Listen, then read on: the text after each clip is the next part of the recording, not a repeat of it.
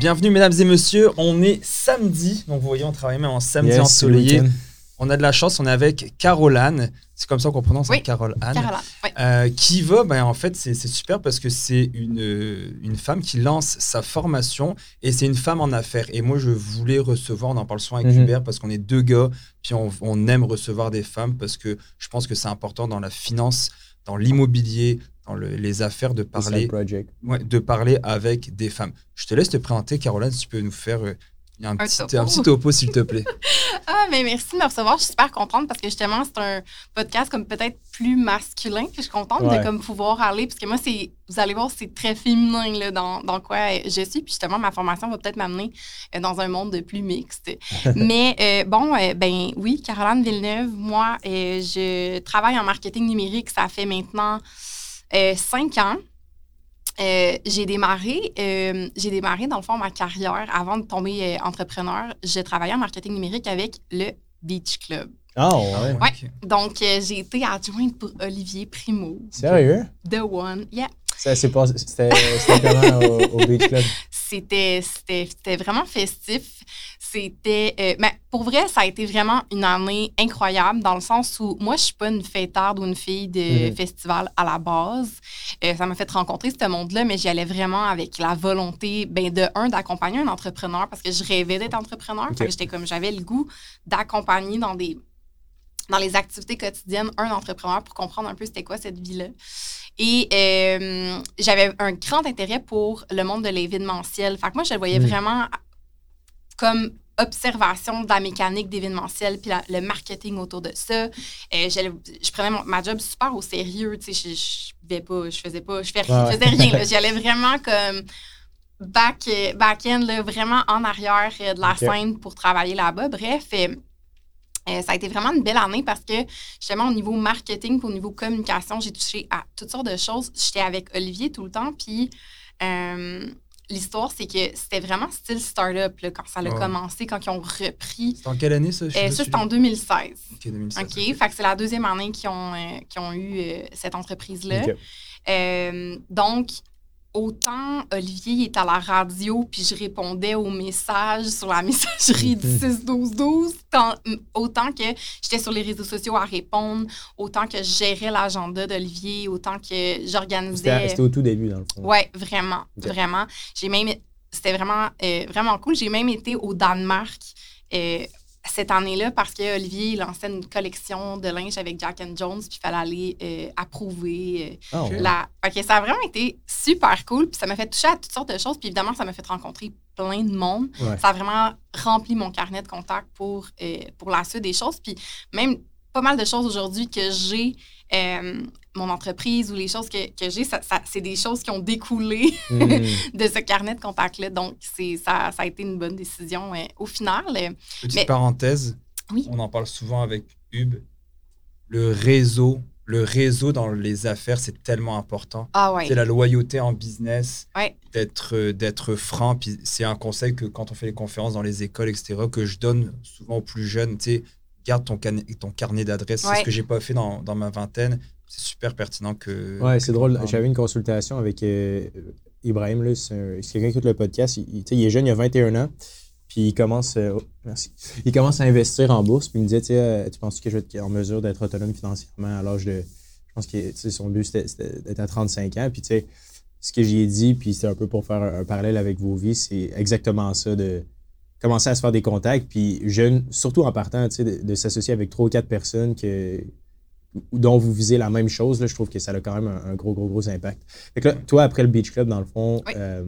tu as décidé de faire carrière euh, solo? Ou... Euh, ben, j'ai eu un autre, euh, un autre job, là, comme peut-être vraiment plus corpo euh, que le Beach Club. Donc, je suis comme allée euh, dévier là pour après ça faire Oh mon Dieu, comme je suis vraiment passée du coq à l'âne, mais dans le même domaine, là, mais vraiment de- comme, comme emploi day to c'était Mhm. comme différent vraiment.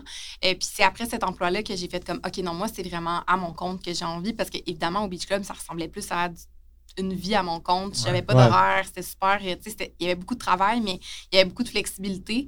Euh, donc, euh, quand je suis rentrée dans un cadre plus serré, j'ai fait comme non, non, non, non, moi, je vais être à mon compte. Puis même à ce moment-là, c'était chez Lozo, qui sont maintenant Ouais, euh, fermé. feu Lozo. Mm.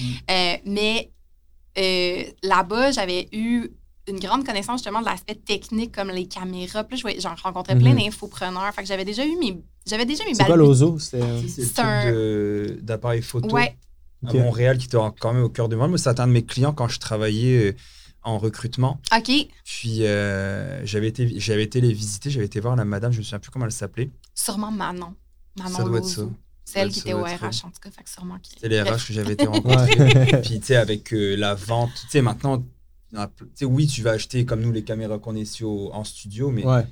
les gens maintenant, ils ont leur iPhone, puis euh, Ouais. c'est plus comme nos parents dans Ouais. le temps qu'ils avaient leur petit appareil photo, puis qu'ils étaient où les, leur, leur- Je pense que les On faisait pros, imprimer les photos Ouais, maintenant. donc ils n'ont pas réussi à s'en sortir. euh, je pourrais pas juger pour dire, peut-être tu pourrais nous en dire plus si c'est parce qu'il était un manque d'adaptation ou quoi, mais C'était gros l'ozo quand même? Ouais, c'était huge. Là. Ouais, c'était immense. Il y avait une boutique, mais c'était une méga Ouais. boutique euh, sur trois étages avec les bureaux en haut. Ouais, Puis c'était vraiment. euh, c'était c'était de toute beauté. Puis euh, non, non, c'était.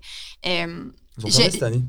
Ah ouais. cette année que Oui. ça a fermé. eh ben, tu sais, j'ai travaillé. C'est en 2017 que j'ai travaillé là, donc je pourrais pas dire qu'est-ce qui est arrivé entre temps. Évidemment qu'il y avait des pivots là, qui se faisaient à ce moment-là, puis euh, les puristes avaient de la résistance envers les pivots, là, parce Ouais. que là, bon, justement, on essayait de s'a- s'adresser aux créateurs de contenu, puis d'aller vraiment dans cette direction-là. Euh, puis bon, les puristes, ah, tu sais. Fait que là, je pense qu'il y avait comme des chocs de, de, de, de, tu sais, euh, dans ce qu'on véhiculait sur les réseaux sociaux, dans ce que l'entreprise voulait faire, dans ce que les employés, tu sais, les employés, c'était des puristes, là, des, Ouais, des gens que ça fait 20 ans qu'ils travaillent là, ben eux autres, là, de commencer à vendre des, des, des, des webcams, Des des choses. genre. Ouais. Il y- y avait les éclairages, il y avait des drones, etc. Il y a- Enfin, je sais pas si Ouais. un manque d'adaptation, mais il y avait beaucoup moins de clientèle C'est aussi. sais. pour elle d'avoir une, une entreprise qui, qui est pérenne dans le temps. Ouais. J'imagine que ça allait super bien. là. Puis tu sais, Avec le web aussi, là, Ouais. le web, c'était beaucoup moins cher que d'aller là, mais là-bas, tu avais le service. Mais est-ce que c'est les c'est ce que c'est est-ce Ouais. que c'est ça que les gens veulent? Les- gens s'informent en ligne, puis ils vont en magasin acheter après. Fait que là, est-ce qu'on a vraiment besoin? ouais, genre ils vont là, puis après ils checkent sur Amazon. C'est que souvent- moi, je fais ça là, quand je vois, Bah oui, mettons. bien sûr. Moi, j'avais des boutiques dans, dans le passé. euh, des bou- euh, à la fin, j'avais une grosse boutique. là, C'était, mettons, à 5-6 000 pieds carrés. Ça s'appelait Athletic Nutrition. Mhm. Et on vendait tous des gants de boxe, etc. Mais on n'avait pas notre brand. Donc, on faisait venir, mettons, la marque Hayabusa, qui était une grosse marque que Georges Saint-Pierre mettait, etc. Mhm. Sauf qu'à l'époque, en 2017-2018, Amazon, tu payais pas les taxes quand elle est sur Amazon. Donc, les gens, ils venaient Hmm. à notre magasin. Ils essayaient les gants parce que tu as des 8, de 10, 12, Ouais. 14, 16 onces. Ils essayaient les gants. Puis là, ils étaient comme Ah, bah, c'est celui-là qui me va. Puis là, on, nous, on, on offrait un service. Ils pouvaient frapper dans les sacs. Ils pouvaient les Mhm. essayer, voir le fit. Puis à la fin, ils faisaient Ah, y merci, c'est quoi Je vais y penser. ils repartaient. Puis ils achetaient sur Amazon. Ah bon. ouais. Donc on a fermé. hein, On a pas pu, avec la Covid en plus. là, Oh non, non, non, non, non. Ben, ah non, c'est vraiment c'est une tristesse parce que j'ai un réel plaisir personnellement à aller magasiner en magasin, mais Ouais. effectivement, pour la rapidité, avec le COVID aussi, ça a changé nos habitudes. On est tellement habitués de sortir notre carte de crédit. Maintenant, en plus, être enregistré dans Mhm. presque toutes nos choses. dans Sans effort.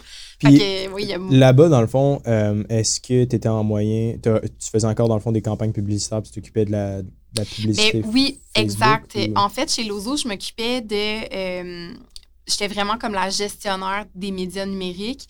Donc, je m'occupais autant des euh, commandites avec des influenceurs comme euh, avec Lydiane Autour du Monde ou avec euh, justement avec Olivier Lambert. Euh, je m'occupais genre de toute cette. ou avec. euh, euh, comment il s'appelle?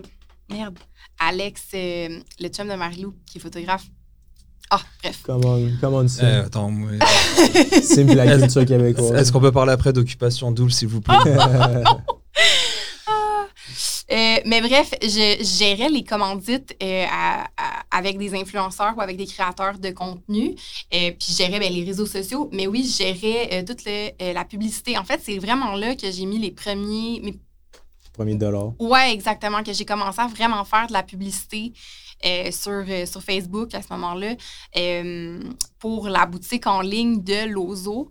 Puis il y a vraiment quelque chose de cool qui s'est passé parce qu'évidemment, comme je n'étais pas habituée là, à, ce- à cette étape-là, je, je faisais des. Je faisais, justement, j'ai fait de la formation en ligne de Olivier. Et pour comme, commencer, puis avoir quand même des résultats satisfaisants, tu sais, comme, comme intéressant. Puis je me rappelle d'amener mes rapports à euh, Monsieur Lozo, Monsieur Simard, que lui, tu sais, ça fait longtemps qu'il il investit à la radio, à la télé, tu sais, il est habitué, tu sais, le nombre d'impressions, il est habitué à ce que le média traditionnel lui ramène. Puis là, tout d'un coup, j'y amène, bon, ben, Nikon m'avait donné tant de budget euh, pour tel roll-up, fait que j'ai investi ça, puis ben, je suis capable de voir que j'ai eu tant d'achats, puis tu sais, c'est des achats d'appareils photo. Fait Ouais, retour sur pas des investissement, petits. euh, non, c'est ça, tu sais. Fait que mon, mon 1000 que j'avais investi avait ramené quelque chose comme 8000 d'achat. Wow. Donc, c'était vraiment intéressant. Fait que là, tu sais, c'est pas un coup de circuit, mais à ce moment-là, j'étais comme, ah, quand même, tu sais, pour comme ce que je connais, Ouais, j'ai ouais. investi ça. Puis euh, ce monsieur-là, ben, de voir le nombre d'impressions, de voir qu'il y avait des achats, d'être capable de relier un achat. À cet investissement-là, c'était comme fascinant pour ce monsieur-là qui Mhm. n'avait jamais vu ça, parce que lui, il, il se demandait presque pourquoi on m'avait engagé, là, dans le sens où il était comme, Hum, vends-moi ta Ouais. job. Pourquoi qu'on a fait du média numérique maintenant? Donc, c'est ça, tu sais, c'est- ça, a été- ça a été un de mes coups de cœur. Puis c'est vraiment là que j'ai tombé en amour avec la pub. Parce qu'après, quand je me suis lancée à mon compte, j'ai continué à faire de la gestion de organique, là, de Mhm. comptes réseaux sociaux sur Facebook et sur Instagram. Mais c'est vraiment la pub que j'ai. Un, vraiment l'impression d'amener quelque chose de concret à l'entreprise parce qu'il y a comme des achats qui sont reliés, puis toutes les, les Mhm. métriques te permettent de. justifié. là. Ouais, exactement. C'est plus facile à justifier comme, comme dépense Ouais. à quelqu'un. tu. Là, toi, t'es es dans. Excuse-moi, je, t'ai coupé. Euh, toi, tu es dans les médias, donc dans le fond, dans la publicité numérique, etc. Puis bon, on va creuser le sujet après. Mhm. Surtout si vous êtes entrepreneur ou un side hustle, je pense que ça peut être très pertinent. Side project. Side project. Est-ce que tu crois, est-ce que tu crois encore aux médias qui sont plus traditionnels, la radio, la télé, les pancartes sur les autobus, sur le bord de l'autoroute? Est-ce que tu crois encore au niveau rapport qualité-prix de ce que ça peut le retour sur investissement? Qu'est-ce que tu penses de ça? Hmm.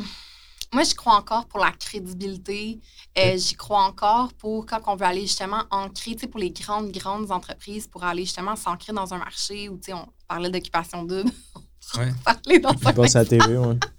mais de passer à la télévision à chaque semaine de façon répétitive, d'avoir comme un- de se coller à quelque chose de, de, de, de, de aussi grand, mais de aussi niche aussi, parce que si, ta, si ton entreprise fit avec l'audience cible que, que comme à Occupation Double, par exemple, ben c'est sûr que, bon, là, c'est pas un bon exemple pour cette semaine, là, mais dans d'autres semaines, euh, dans d'autres années, ça a été comme vraiment performant. Donc, moi, j'aurais tendance à dire que ce qui est formidable avec le web, c'est que c'est beaucoup plus accessible rapidement pour, pour une entreprise. Une PME peut longtemps, euh, même un entrepreneur, un travailleur autonome, un, un- quelqu'un qui démarre une business peut commencer à Ouais. mettre 5 10 15 20 50 100 par jour euh, sur, euh, sur, sur la publicité, puis euh, pouvoir croître de cette façon-là jusqu'à temps de penser à peut-être investir dans ce genre Ah, c'est sûr que c'est pas donné. Là. Je sais pas combien ça peut coûter. euh, je- Euh, pour un billboard, admettons? mettons, tu sais, ou Je sur les pas, hein. autobus. Ou, Un billboard sur une autoroute, ça coûte combien, tu penses? Moi, je pense que c'est ça doit être. J'ai aucune idée. Mais ça doit être en haut de 10 000 ça doit Ah, être ça en haut de être 10, super 15, 20 000. Ah, ouais. Je sais que sur le pont Jacques-Cartier, pour une semaine, à l'époque, là, ça fait quelques années, c'était à peu près une vingtaine de mille. Ouais, c'est pour le pont, c'est Pour sur le pont pont. Jacques-Cartier. ouais. Ouais. Mais mettons, Occupation Double, j'ai une cliente qui les, a- qui les avait approchés, là, puis euh, Ah ouais, c'était quelque chose comme dans les.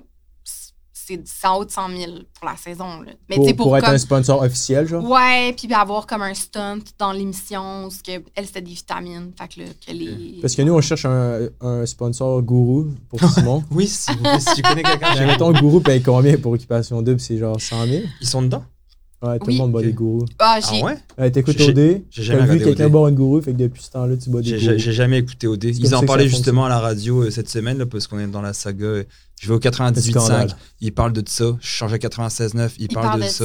Puis c'était la journée en plus où, je l'ai partagé dans ma story en privé, où euh, c'était le, le dévoilement des ministères. Je suis comme, on Mm. nous bassine avec des conneries. Moi, pour moi, OD, c'est des Ouais, je conneries. hein. sais. C'est- Ouais, je comprends. Puis tu as des choses vraiment importantes comme la pénurie de main-d'œuvre, la pénurie dans le milieu hospitalier, les nouveaux ministres avec l'éducation, etc. Puis les gens s'offusquent pour, euh, pour OD. je trouve ça. Puis tu sais, les gens sont comme Ah, l'intimidation, non à l'intimidation. Puis tu les regardes, ces mêmes gens-là commenter des publications Ouais. sur Facebook, puis c'est Ouais. les premiers Ouais. euh, à intimider. Mais. OD, OD, genre, tu sais, je vais faire l'avocat du diable, mais je trouve que c'est quand même. euh, On peut. Tu sais, pense à lancer un side project. Je pense que ça peut quand même être vraiment euh, inspirant de la façon dont ils ont réussi à créer comme une tradition dans la vie des Québécois. Tu sais, une personne sur huit au Québec écoute genre Occupation Double. tu sais. Fait que tu essaies de comprendre un peu, tu sais, comme l'influence, la psychologie, qu'est-ce qui fait en sorte que les gens vont écouter, genre, Ah, mais vont bien sûr, ah, mais je suis 100% d'accord avec ce que tu dis. mais hein. c'est sûr que quand tu regardes ça tel que tel, t'es juste pour ce que c'est. Puis- comme- Ouais. drôlement inspirant, je sais pas si tu connais, il est venu ici. Euh, Charles Côté de Drôlement. Inspirant, il est venu. Tu connais pas, podcast. Oui, oui, ben, Ouais. c'est, il était dans Occupation Double. euh, Non, non, Non, non, non. c'est un, un- un gars qui fait, euh, euh, qui fait de la formation, on va dire, sur le développement personnel, Ah oui, la oui, confiance oui, en ok. soi, Imagine, etc. imagine Charles Côté Charles Occupation Double. Ce serait drôle. Non. Je pense pas. Puis il disait justement qu'il y a très peu de millionnaires et très peu de milliardaires. Et ce que tu viens de dire, qu'il y a une majorité des Québécois qui écoutent ça, bah moi je veux pas être comme la majorité des Québécois. Non, non, on, fait, c'est- on fait une Ah, parenthèse ok, dans le je truc là. comprends ce que Ouais, C'est- tout le monde est broke, tout le monde est endetté. Il y a 80% de la population qui est endettée puis qui vit, euh, euh, qui a des problèmes financiers puis qui sont stressés, anxieux à cause de leurs finances. Bah moi je veux pas faire partie de ce 80. Non, je comprends. C'est à cause d'Occupation C'est une façon de. Non, mais c'est- c'est ce peut-être que que, tu c'est un des consommes. vices Ouais, ouais. ouais, pour s'évader euh, de ta Ouais. réalité. C'est, Ouais. c'est- je, je comprends que ce soit du divertissement. Si ça reste du divertissement, j'ai aucun problème avec ça. Mhm. Mais à un moment donné, c'est des douchebags puis des douchettes-bags, je sais pas comment on dit pour les féminins. Ils se ressemblent toutes. C'est, c'est... Enfin, du coup, je vois, je vois aucune chose pertinente pour quelqu'un de regarder Occupation Double. Je, je Ouais. comprends pas, je comprendrai jamais. Bref. Mais ouais, je comprends. Ben, Je comprends tout à fait euh, ce que tu veux dire, mais oui, c'est, c'est- je pense que c'est du divertissement. Puis le problème, en tout cas, mon problème, c'est qu'à chaque année, je suis comme, ah, on dirait que cette année, je le file pas. Tu sais, c'est comme, ah. Puis finalement, après une coupe d'écoute, Ouais, t'es comme, c'est de la drogue, là. T'es comme, Bah ok, oui, mais ouais, là, c'est du drama, c'est sûr Faut que tu juste pas que tu le commences, Ouais. comme pas le continuer. C'est comme tu sais, la fois passée, je finis la parenthèse, il y avait l'île de l'amour. Là.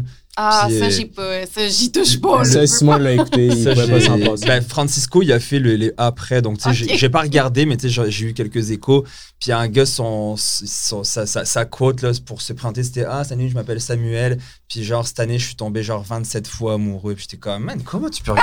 Qu'est-ce que c'est ça? En tout cas, là, je, on, on va switcher. Wow, oui. Mais moi, moi, ce que je veux savoir surtout, Oui. c'est comment investir 1000 dollars en publicité Facebook puis en générer 8000. Je pense que, tu sais, honnêtement, c'est le cœur de la guerre. Puis je pense que c'est. Ouais. Personnellement, parce que moi, quand j'ai commencé dans, dans tous mes projets, je trouve que c'est un outil, un coup que tu le maîtrises, qui est excessivement puissant. Je pense que c'est l'effet de levier tu sais, le plus grand que tu peux avoir quand tu veux partir un side project. Mhm, tu veux vraiment. commencer à vendre des trucs en ligne, whatever it is, je pense que tu sais, ça a beaucoup de valeur. Puis je me demandais, tu sais, par où commencer? Tu sais, c'est quoi la pub Facebook? Puis quel genre de produit slash euh, service se vend bien sur Facebook en 2022-2023? là? Est-ce que. Parle-nous de tout ça. de OK, tout ça. parfait, parfait.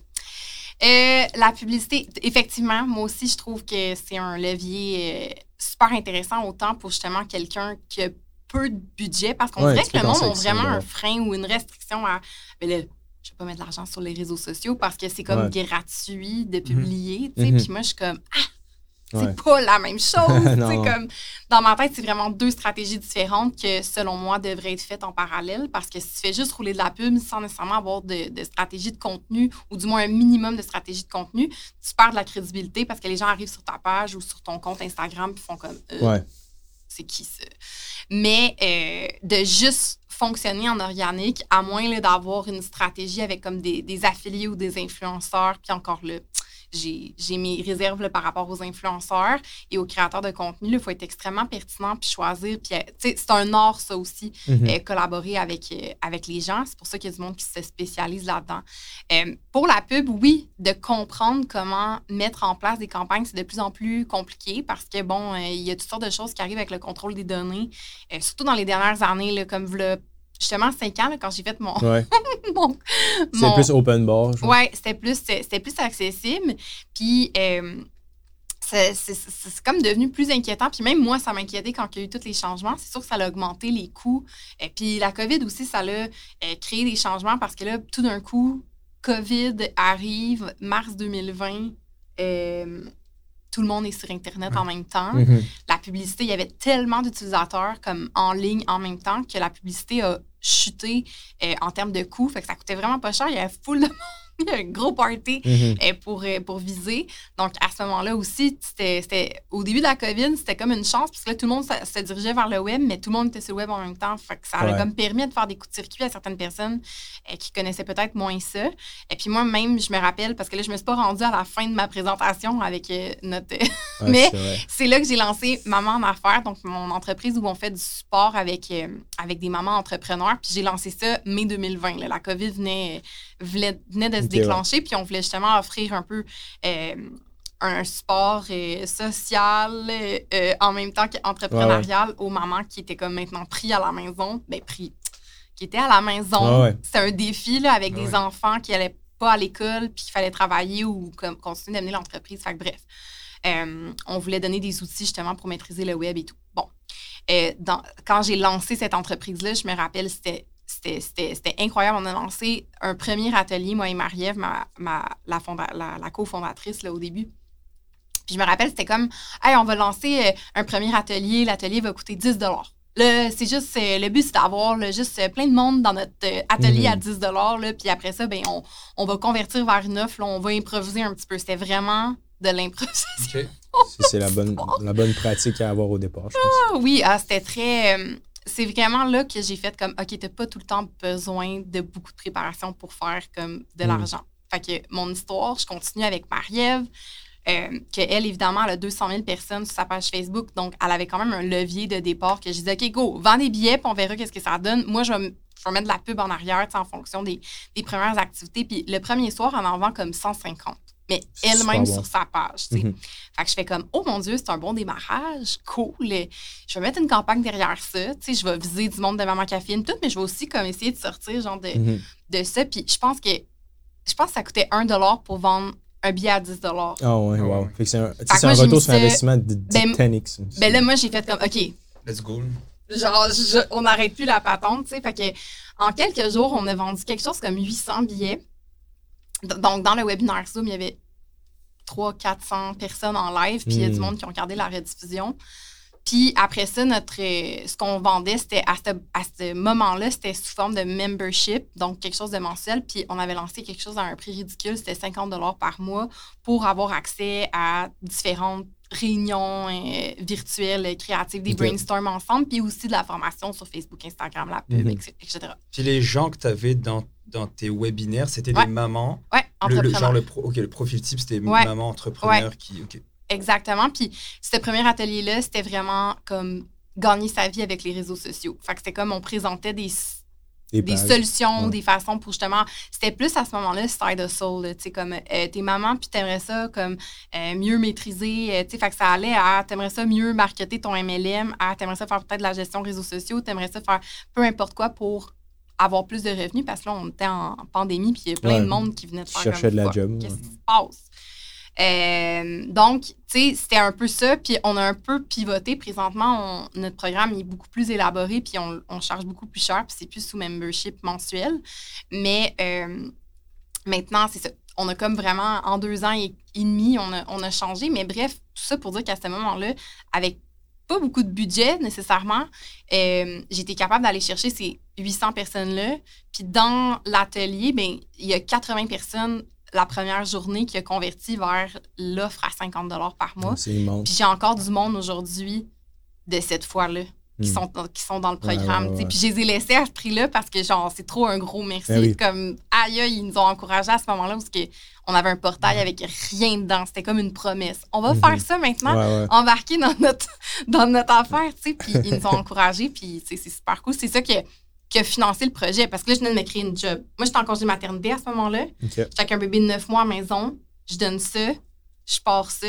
Mhm. Puis là, ben, ça venait de régler. Tu sais, moi, je venais de stresser pour me dire, comme, OK, je vais retourner congé maternité, puis genre, tout est mort. Comme, tout Ouais. est, tu sais, comme, Good oui, job. la pub, là, à ce moment-là, j'étais un petit peu nounoune, puis je catchais pas que tout le monde se dirigerait vers le web, là. Mhm. Mais euh, je savais pas encore, tu sais, on connaissait pas l'avenir. Moi, je regardais encore le monde mourir, les stats, à tous les Mhm. jours, puis j'étais comme, ah mon Dieu, qu'est-ce qu'on fait? Euh, donc, de lancer ça, ça a carrément créé une job que j'ai fait comme, bon, ben, maintenant, genre, Mhm. un pas à la fois, tu sais, comme je vais dans cette, cette affaire-là. Mais à ce moment-là, la pub, moi, c'était quelque chose que je connaissais déjà. C'était comme les doigts dans le nez, je mettais ça, mais ça n'a pas été compliqué à exécuter. Puis comme je t'ai dit, c'était un dollar pour un billet à 10 dollars que Ouais, j'ai. Puis moi, c'est ce que j'aime de la pub.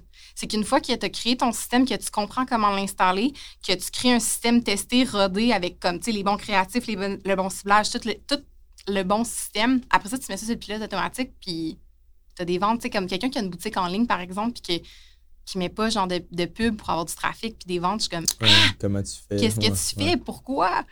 Une personne qui une personne qui a un entrepreneur ou qui a un side hustle, side project, euh, combien selon toi elle devrait mettre dans la publicité Facebook? Est-ce que ça dépend du secteur? Est-ce que c'est- comment tu qu'est-ce que tu conseillerais Mettons, je peux te prendre mon exemple? Ouais, Bon bah j'ai un gym, j'ai Ouais. un gym à Saint-Amable.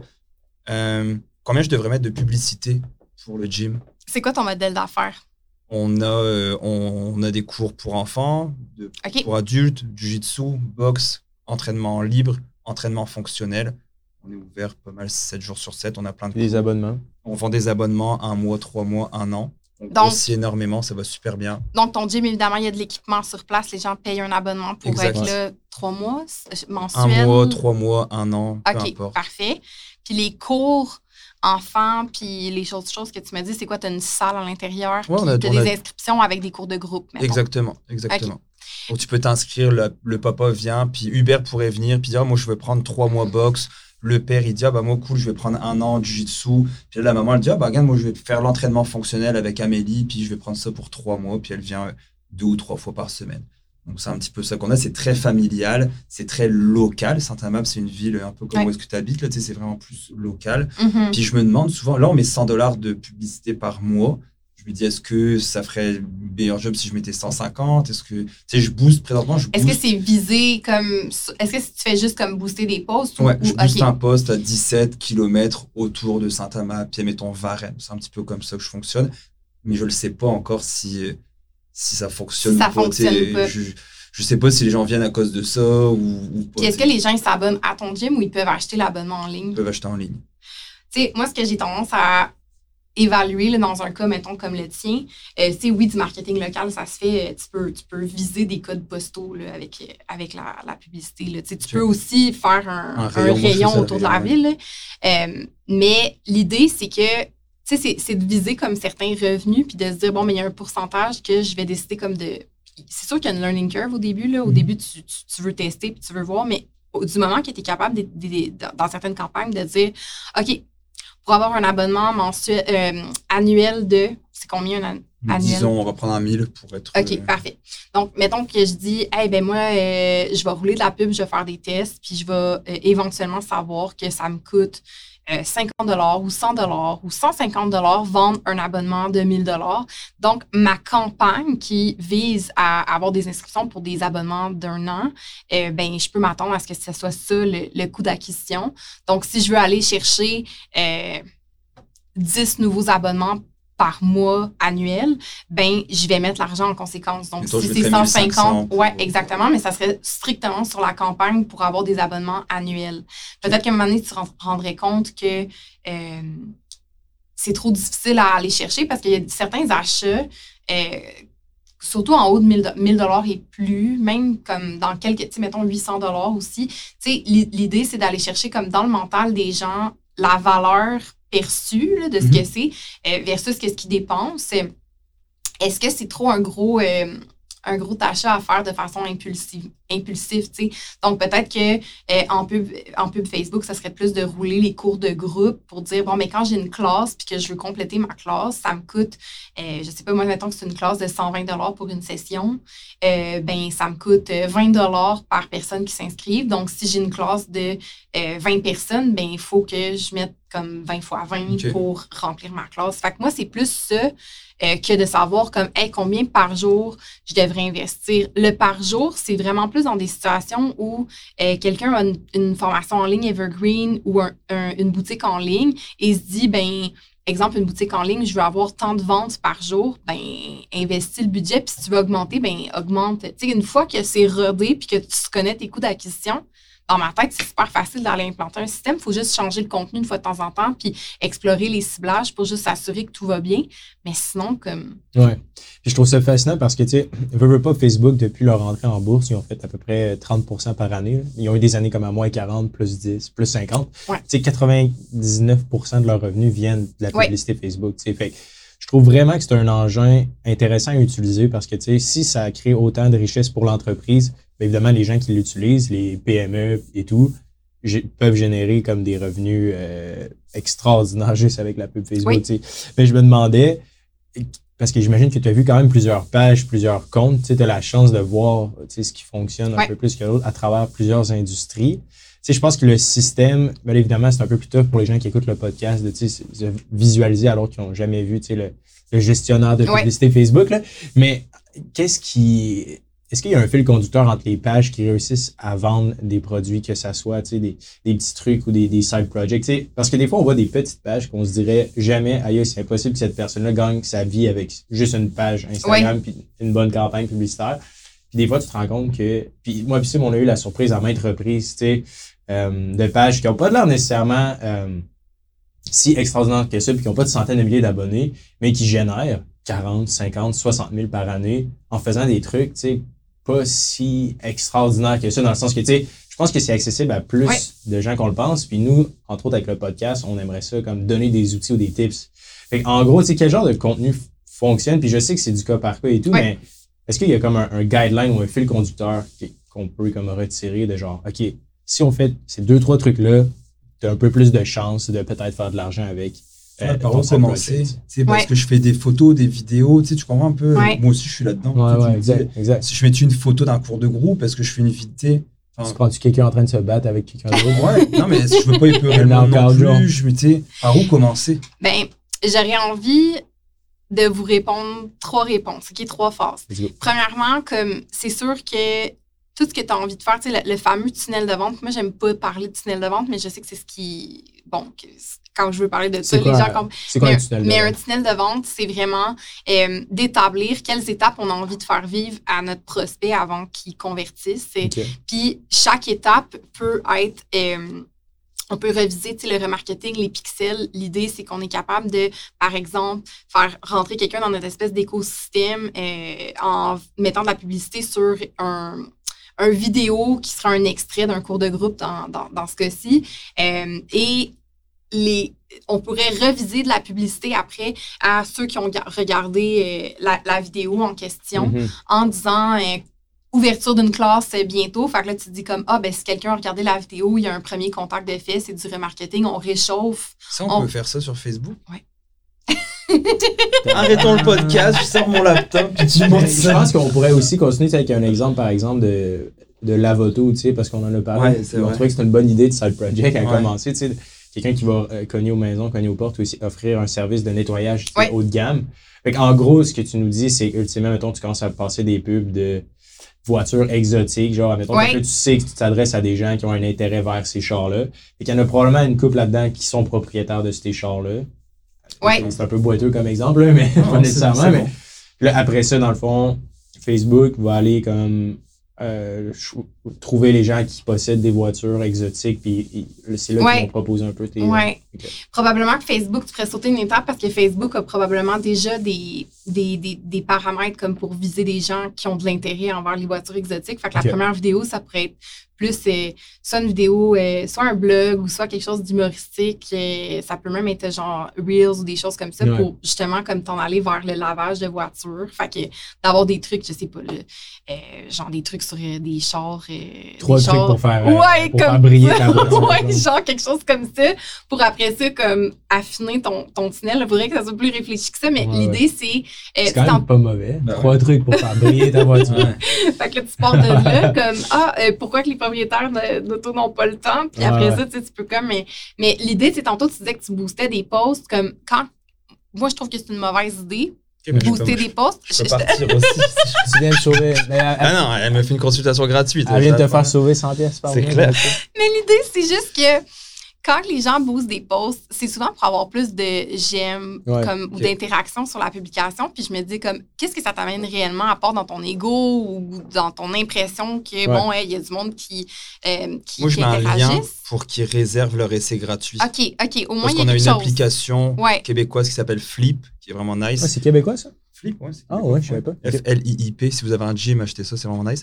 Puis, dans le fond, ils peuvent réserver leur essai gratuit. Et nous, après, les- l'essai gratuit, on a leur, leur euh, contact, courriel. Puis là, on est capable de refaire comment avez-vous trouvé le cours. Ou, tu sais, on, on les a dans notre base de données. Donc, je mets toujours le lien pour qu'il y ait un call to action, dans le fond, à ces personnes-là. OK, mais au moins comme il y a un call. si cave. non, non, non, non. Ben, Mais l'idée, c'est ça. L'idée, je m'en allais dire, c'est que des boost posts, c'est que des fois, comme je, comme je disais, c'est que c'est dans l'ego. Les gens, ils veulent avoir juste plus de likes, plus d'interactions pour avoir l'air Mhm, moins tout mhm. seul sur leur publication. Puis l'idée, c'est que si tu fais ça, mais que tu as une campagne subséquente qui fait du remarketing vers des gens qui ont interagi avec tes publications dans les 30 derniers jours, 90 derniers jours, comme là, ça fait du sens parce que dans le fond, en boostant tes posts puis en bougeant, en, en boostant, excuse-moi, les interactions, ben, ça fait en sorte que euh, tu tu- tu t'en vas comme te créer un bassin à de gens réchauffés, si on veut, pour reviser. Fait que ça, ça fait du sens. La même chose pour les vidéos. On peut reviser les gens euh, qui ont visionné des vidéos. Fait que quand on booste ce genre de contenu-là pour aller chercher du monde, ça fait du sens. En plus, avec euh, iOS, ce qu'on disait tantôt, c'est. En bref, là, iOS Mhm. 14, c'est que ça euh, c'est un, il y a un contrôle de données plus, plus poussé avec les, les produits Apple. Fait que ça fait en sorte qu'il y a du monde qui s'enlève du bassin, euh, du bassin tracké, là, si on veut, Ouais. sur les sites web. Donc, il y a beaucoup de monde qui fonctionnait en remarketing comme Ah, tu as visité mon site web, je te revise, je te revise avec une nouvelle publicité. Ben, en utilisant des fonctionnalités ou des comportements qui ont été à même Facebook, ben, Mhm. c'est Facebook avec Facebook qui est capable de reviser tout le monde. C'est lui qui décide qu'est-ce qui se passe sur, euh, sur, son, sur son, son application. Puis est-ce que c'est possible? Est-ce que, est que ça se vend mieux des produits? Ben, tu as parlé un petit peu de pricing, mais je pense que c'est quand même primordial dans l'offre. Admettons, bon, euh, la- tu vends, mettons, un PDF, euh, 36 astuces Ouais. pour euh, faire briller ta voiture. Ouais. Puis là, ça, mettons, ce PDF-là, tu le vends à 10 Est-ce que, tu sais, il y aurait un, un potentiel que juste en roulant des campagnes publicitaires, tu dis, bon, parfait, ça me coûte sais, 3 par achat, puis la personne achète le PDF à 10 Est-ce que, tu sais, ça pourrait être une bonne façon de commencer, genre? Euh, ben, dans les tendances, les gens sont de plus en plus habitués. Puis euh, les gens, pour donner une adresse courriel ou donner de l'argent carrément, euh, tu sais, avant, là, mettons des e-books, ça se vendait comme il y a du monde qui faisait de l'argent qu'avec ça. en en vendant des PDF, Ouais. ça, je trouve ça brillant. Ah, c'est cool. Mais je sais plus si on est dans cette ère-là. Euh, dans le sens où je pense qu'il y a encore de la valeur. Je pense qu'il y en a encore qui réussissent, mais il faut qu'il y ait énormément de valeur dans le, dans e-book pour que Mhm. quelqu'un euh, ait envie de l'acheter. Ceci dit, on appelle ça des petites offres. Puis des fois, juste de valider, au lieu d'avoir un outil gratuit, et d'avoir une petite offre à justement genre 5 2 10 c'est que la personne, tu le sais, qui est capable de sortir sa carte de crédit comme, tu sais, il y en a des fois, comme, il y a un frein là, à sortir la carte. Fait que Ouais. tu valides que c'est une personne qui est un acheteur actif, là, capable de sortir sa carte puis de- Ouais, je d'acheter ton offre. Fait qu'après ça, comme quand tu y proposes autre chose, comme c'est plus, c'est plus facile.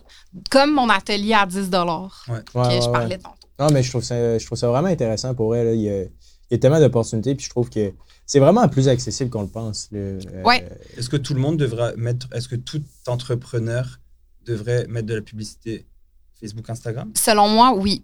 Puis là, je, je m'amène dans ma réponse de tantôt là, en trois phases. Comme là, j'ai parlé comme de tunnel puis de parcours, tu sais, qu'on veut, tu sais, de, de- de le réfléchir, de pas Mhm. essayer de juste mettre de la pub pour vendre quelque chose, mais de, de voir ça un peu comme une relation qui se bâtit. Tu sais, à première date, tu veux pas closer tout de suite. Ouais. Ben, c'est la même chose en affaires.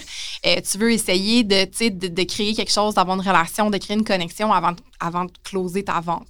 Fait que c'est un peu la même chose, puis il faut juste utiliser son imagination, sa créativité pour imaginer quelque chose que quelqu'un aurait envie euh, de suivre. Puis il faut surtout se rappeler quelqu'un dans ton audience, pas toi. genre. Parce que des Ouais. fois, on fait qu'est-ce que nous, on aimerait voir, mais on est trop dedans. Il faut vraiment penser à la personne, son langage, qu'est-ce qu'elle fait. Euh, fait que ça, de réfléchir à l'écosystème, à l'ergonomie, tout ça, c'est comme super important. Puis c'est souvent en réfléchissant pas à ça, quand les gens sont trop en vente directe, que Ah, moi, j'ai déjà essayé puis ça n'a pas marché. Ouais, mais tu savais-tu réfléchir comme il faut? Fait que là, la stratégie est, importante, tu sais. Euh, mais plus, euh, plus proche, de, de- de- plus concret que ça, euh, dans les contenus qui fonctionnent vraiment, mettons, en 2022, là, des fois, les gens, ils veulent comme pousser vraiment du contenu qui est comme hyper léché, euh, hyper euh, poussé, puis ils pensent qu'il y a de la prod, ouais, qui coûte super cher, puis ah, je sais pas.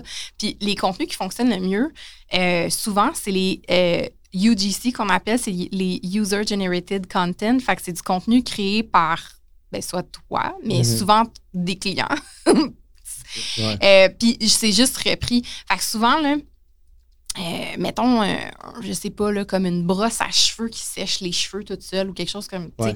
de juste voir une fille qui fait comme, euh, ah, je viens de recevoir ça, je vais l'essayer, un peu à l'influenceur, euh, puis qui le teste, puis qui montre comme, ouais, ouais, c'est vraiment cool, ça m'a pris juste 15 minutes de faire mes Mhm. cheveux. Comme souvent, ce type de contenu-là, poussé euh, sur différentes plateformes, même si c'est pas léché, puis ça a vraiment l'air de quelqu'un qui l'a fait chez elle, va avoir plus de performance que quelque chose de super léché, parce que c'est quelque chose de super léché, tu le sais que c'est de la Mhm. pub. Donc, le mot, moi, que je répète vraiment beaucoup trop souvent dans ma vie, c'est d'être natif. OK. De, Natif. de créer du contenu Naturel. que les gens pensent que c'est un contenu réseaux sociaux. Ouais. Parce que l'attention va être captée plus rapidement parce que, tu, tu, mettons, tu es en story ou même tu es en, en Reels. Puis C'est la même chose sur TikTok. Comme sur TikTok, là, j'y vois pas beaucoup, mais j'essaye d'y aller de plus en plus parce que je vois qu'il y a tellement de potentiel. Puis Ouais. des fois, quand je vois de la pub sur TikTok, je vois que c'est comme du contenu super léché à travers comme TikTok, il n'y a pas plus Authentique. euh, raw authentique puis Ouais. raw là, que TikTok. Tu sais, c'est pas beau là, comme plateforme Mhm. TikTok. Donc, si tu veux te mélanger au contenu, crée un contenu TikTok. Crée pas euh, Ouais, Ouais. filme-toi des jardins, proche, euh, une espèce de pub où ce que tu vois les couleurs des jardins puis que tu le sais que c'est des jardins qui te parlent. T'es bien mieux d'avoir comme une influenceur ou pas, pas typique une influenceur, mais juste quelqu'un qui parle de son expérience Ouais. puis d'avoir comme une espèce de topo. Fait que les, pis ça, là, du user-generated content, autant pour un gym, de quelqu'un qui fait une espèce de micro-contenu là, sur son expérience dans un truc de groupe ou qui montre qu'il s'en va au gym, autant que la photo, tu sais, comme quelqu'un qui fait comme Ah, genre, c'est cool, comme. Ouais, ouais, ouais. Euh, puis, tu sais, c'est juste de s'amuser puis d'être créatif. Puis, souvent, dans les grosses compagnies, c'est difficile de réfléchir comme ça. C'est pas naturel de penser de faire du contenu de ce type-là. Mhm. Tandis que nous, les gens à la maison qui, sont, qui, qui ont des, des- des petites, moyennes entreprises, c'est beaucoup plus. Tu sais, comme, T'as pas le choix, là. c'est ça que tu veux. C'est Ouais. ça que- c'est juste ça que tu as d'accessible finalement. Fait que profite-en. Mhm. On a comme un edge sur les grosses corpos, tu sais, Ouais, à cet effet-là. Fait que fais-le, tu sais. Mm. Non, c'est vraiment cool. Puis je pense que. Parce que nous, ce qu'on se rend compte souvent, c'est, tu sais, mettons, euh, c'est, c'est show, don't tell. là. Fait que c'est juste de montrer, mettons. Tu sais, on, on essaie vraiment de rester neutre parce que, bon, il y a beaucoup de conflits d'intérêts dans l'univers des finances. Puis, tu sais, c'est juste, OK, voici ce que ça coûte, de, de faire affaire, par exemple, avec un conseiller financier. Mhm. Puis là, on fait le calcul. Puis, tu sais, on s'est rendu compte que c'était des vidéos super populaires, genre, parce que si- on dit pas aux gens de- de- d'éviter les conseillers financiers, loin de là, mais c'est juste voici un calcul, puis voici ce que le calcul donne. Tu sais, sans vouloir imposer notre réalité Ouais. ou notre volonté aux autres. Je trouve que ça, particulièrement, ça marche bien. Puis surtout sur TikTok d'ailleurs. Ouais. Mais je trouve ça quand même fascinant, la, la- la psychologie. Puis il y avait aussi, on a refait la page sur notre site web, sur Liberté 45, puis on pensait, il y a comme une phrase d'intro, puis il y a comme une boîte où ce que les gens peuvent rentrer leur adresse courriel. Puis cette phrase-là, on l'avait travaillée en quelques versions. On se l'avait envoyée dans le groupe de notre équipe sur Messenger, on a un chat. Puis j'ai dit, hey les gars, euh, vous en pensez quoi de, cette- de ces trois-là? Dites-moi votre préféré, c'est lui qu'on va mettre. Puis les gars me disaient, mettons, euh, la version 2. Je OK, good, parfait. Puis là, dit, ah, attends, je vais aller demander à la communauté. Puis là, on a un groupe Facebook. À peu près 3000 membres. là. OK. Ouais. Je, je mets ça là-dedans. Puis là, il y a genre plein de monde qui, qui donne leur avis. Puis c'était absolument pas la version Ouais. 2. C'était genre la, la version dernière. c'est la version c'est- 3, c'est- qu'on n'aurait jamais pensé. moins. tu sais. Fait Est-ce que nous, notre perception des choses versus ce que les gens ont réellement besoin, c'est totalement différent. là. Fait que, tu je pense que c'est bon de garder ça en C'est tête. tellement Ben, intéressant, ouais. Oui, puis tu m'amènes à, à la troisième réponse de, de tantôt. Là, je m'en allais vers le test. Et c'est pas Mm. préparé, là, c'est pas scripté. Là. Non! C'était pas préparé. genre, je vais dire ça, puis là, tu sais, je vais aller. C'était pas préparé. promis. Ah, vraiment pas. Mais le- le- la troisième étape, c'est justement le test. Les gens, Mm. ils veulent pas investir dans la période de test, mais c'est comme la période la plus importante parce que justement, d'avoir plusieurs versions, puis des fois, c'est juste un changement de couleur dans ton créatif qui que les gens résonnent plus. Des fois, c'est ce créatif-là placé en story, cette affaire-là placée là, à droite, à gauche euh, de ce format-là avec ce titre-là. Évidemment, comme ça coûte de l'argent, la phase de test, il faut mettre de Mhm. l'argent sur tous ces créatifs-là, toutes ces audiences-là. Mais c'est la phase la plus importante parce qu'une fois que tu as tous tes winners, tu pars ta campagne, puis tout est beau, tu sais. Hmm. Mais souvent, les gens ont, ont- ont tendance à peut-être préparer comme euh, deux créatifs, un texte, lance Ouais. ça, puis oh, mon Dieu, hein, ça- Fait que la période de test, fait que tu sais, oui, quand tu peux euh, à l'interne créer, créer des tests, comme des pré-tests, mais après ça, d'aller les tester sur différentes audiences, puis surtout, euh, tu sais, quelqu'un qui voudrait, je sais pas vous si vous visez en Europe, mais tu sais, viser l'Europe, par exemple, ils vont pas raisonner ou réagir de la même façon Ouais. sur les publicités. Fait qu'il faut faire des tests par pays, il faut faire des tests pour euh, voir comment que ça réagit, puis après ça, sélectionner comme Mhm. les audiences puis les créatifs gagnants.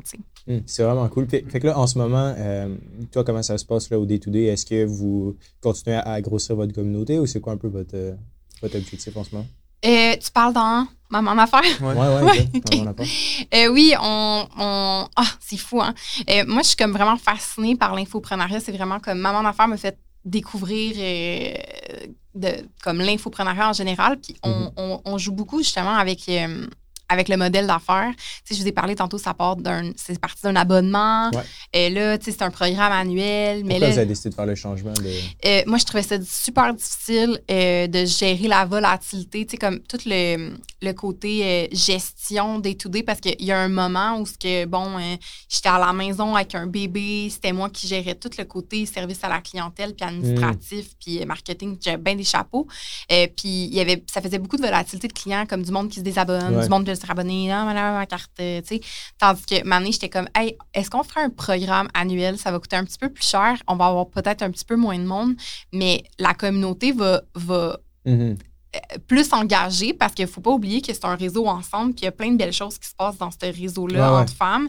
Ça se recommande, ça s'aide sur certaines choses. Puis quand quelqu'un est là juste un mois pour venir juste se binge-watch euh, Ouais, plein de formations, puis qui s'en va, ben ça crée, euh, ça crée moins de connexion avec le, le reste du réseau. Fait que nous autres, on, on- on s'est rendu compte, les gens, ils viennent pour la formation, mais ils restent pour le réseau après. Fait que il faut euh, pousser plus la valeur de ça, puis montrer comme à toutes les fois que quelqu'un s'en vient, il a, il a le goût de s'investir dans la communauté, puis de, Mhm. de puis on s'est rendu compte que c'est pas en un mois que tu fais ça, tu sais. Un mois, deux mois, tu te présentes pas, tu sais pas trop, puis le matin, euh, boum, puis une petite porte, Ouais. tu, tu- où tu viens dans, un, en- dans, une des, dans un des Zooms euh, interactifs, euh, tu- puis là, c'est là où ce que ça créait comme plus d'engagement, puis plus d'engagement, ben, ça fait plus de fidélité, puis c'est ça. Ouais. Notre fidélité est, est, est là, là, est au rendez-vous là, dans cette, de cette Mhm. organisation. Fait que oui, on, on cherche à croître, mais sûrement. Ouais. non, mais c'est intéressant. Puis je pense que, tu sais, euh, il y a quand même. euh, je trouve que, en tout cas, tu sais, pour les. euh, S'il y a des filles qui écoutent le podcast, euh, il y a quand même beaucoup d'opportunités, je trouve, tu sais, de, de par les filles pour les filles. Là, tu sais, je vois ça souvent, mettons, il y a des groupes financiers maintenant où ce que, tu sais, c'est- ils s'adressent que pour les filles. Ouais. Comme Elle investit, par exemple, Ouais. qu'on a Ouais, sur le sur la page. Je trouve qu'il y a genre vraiment quand même beaucoup d'opportunités parce que, tu sais, en général, je trouve que les, les femmes sont sous-représentées dans. Ouais. Comme on parlait avant le podcast, je pense. Oui, effectivement. Puis faire de l'argent, si c'est tabou pour. comme C'est vraiment tabou pour les femmes. Ouais.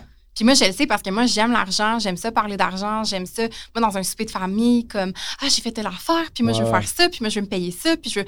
Puis le monde sont tout le temps comme Ouais, ouais, ouais. Attends, les gens sont comment? Ben, comme si c'était un peu exubérant, puis comme Ah, tu sais, elle, comme elle. Mhm. Pas qu'elle se prend pour une autre. Ah ouais, tu sais, je pense pas que les gens de ma famille se disent ça, mais j'étais un peu euh, colorée, mettons, là, de, de dire ça à table et tout ça. Puis des fois, je suis comme, hey, si on m'avait dit plus jeune, si j'avais entendu, mettons, ma mère parler comme ça, ou, tu sais, si j'avais un petit peu plus été. euh, tu sais, on, on- c'est ça. On- je trouve qu'on valorise pas euh, la richesse, on valorise Ouais, pas de faire de l'argent. Tu sais, C'est un, un classique là, comme discours, mais ça reste que pour les femmes, je trouve ça encore plus. euh, c'est comme si c'est vraiment pas beau là, de parler d'argent Ouais. entre femmes puis de dire que, tu sais. Mhm. Puis je trouve, en tout cas, moi, euh, il y a un chiffre qui s'est fait entre quand j'étais peut-être plus victime, là, dans le début de ma vingtaine, Ah, j'étais endettée, puis j'ai telle affaire, puis j'ai jamais d'argent, puis ici, puis j'ai ça, puis j'avais l'impression que mon réseau de support était comme le, le rapport genre euh, je te sauve puis t'es une victime genre c'était tu sais même pour des gars c'était comme viens je vais t'aider puis tout ça. Tandis que le chiffre de quand t'as de l'argent puis t'es capable de t'organiser puis t'es capable de faire des choses t'es même capable d'investir t'as comme un espèce de, de, de chiffre que j'avais tellement hâte d'avoir mais que vraiment ça a changé ma relation avec certaines personnes dans ma famille dans mes amis. Puis c'est fascinant mais c'est troublant un peu à la fois. Ouais, dans le sens que ça te permet de te donner, pas une carapace, mais tu une certaine protection ou tu une certaine assurance que normalement, quand tu as plein de dettes, c'est c'est comme plus difficile à avoir parce que veut, veut pas, ben. C'est tough, là, vivre avec des dettes. Là, je pense que euh, Ouais. ça pèse lourd. Puis toi, dans le fond, dans ton enfance, ça, ça a toujours été un sujet qui était hyper tabou, l'argent en général, ou? Ben, j'aurais pas tendance à dire ça, mais c'est vraiment avec le temps que je me rends compte que, euh, que j'ai, oui, j'ai des, peut-être des traumas qui appartiennent à mes parents, mettons, ou à, à d'autres membres de ma famille, que maintenant, je les ai comme gardés longtemps. Puis faire des grosses dépenses ou prendre des risques ou, tu sais, essayer de certaines choses, c'est comme. Euh, ben non, tu vas pas faire ça, ou ah, tu, tu vas pas le faire comme ça, ou même me lancer en affaires. Je me rappelle de mon père qui est comme, t'es sûr que tu veux te lancer en affaires? Parce que là, tu sais, c'est. Puis je me rappelle, moi, le- me lancer en affaires, là, comment que ça m'a semblé comme une montagne Mhm. avant de le faire, comme si vraiment, là, c'était. Je gamblais mon existence, là.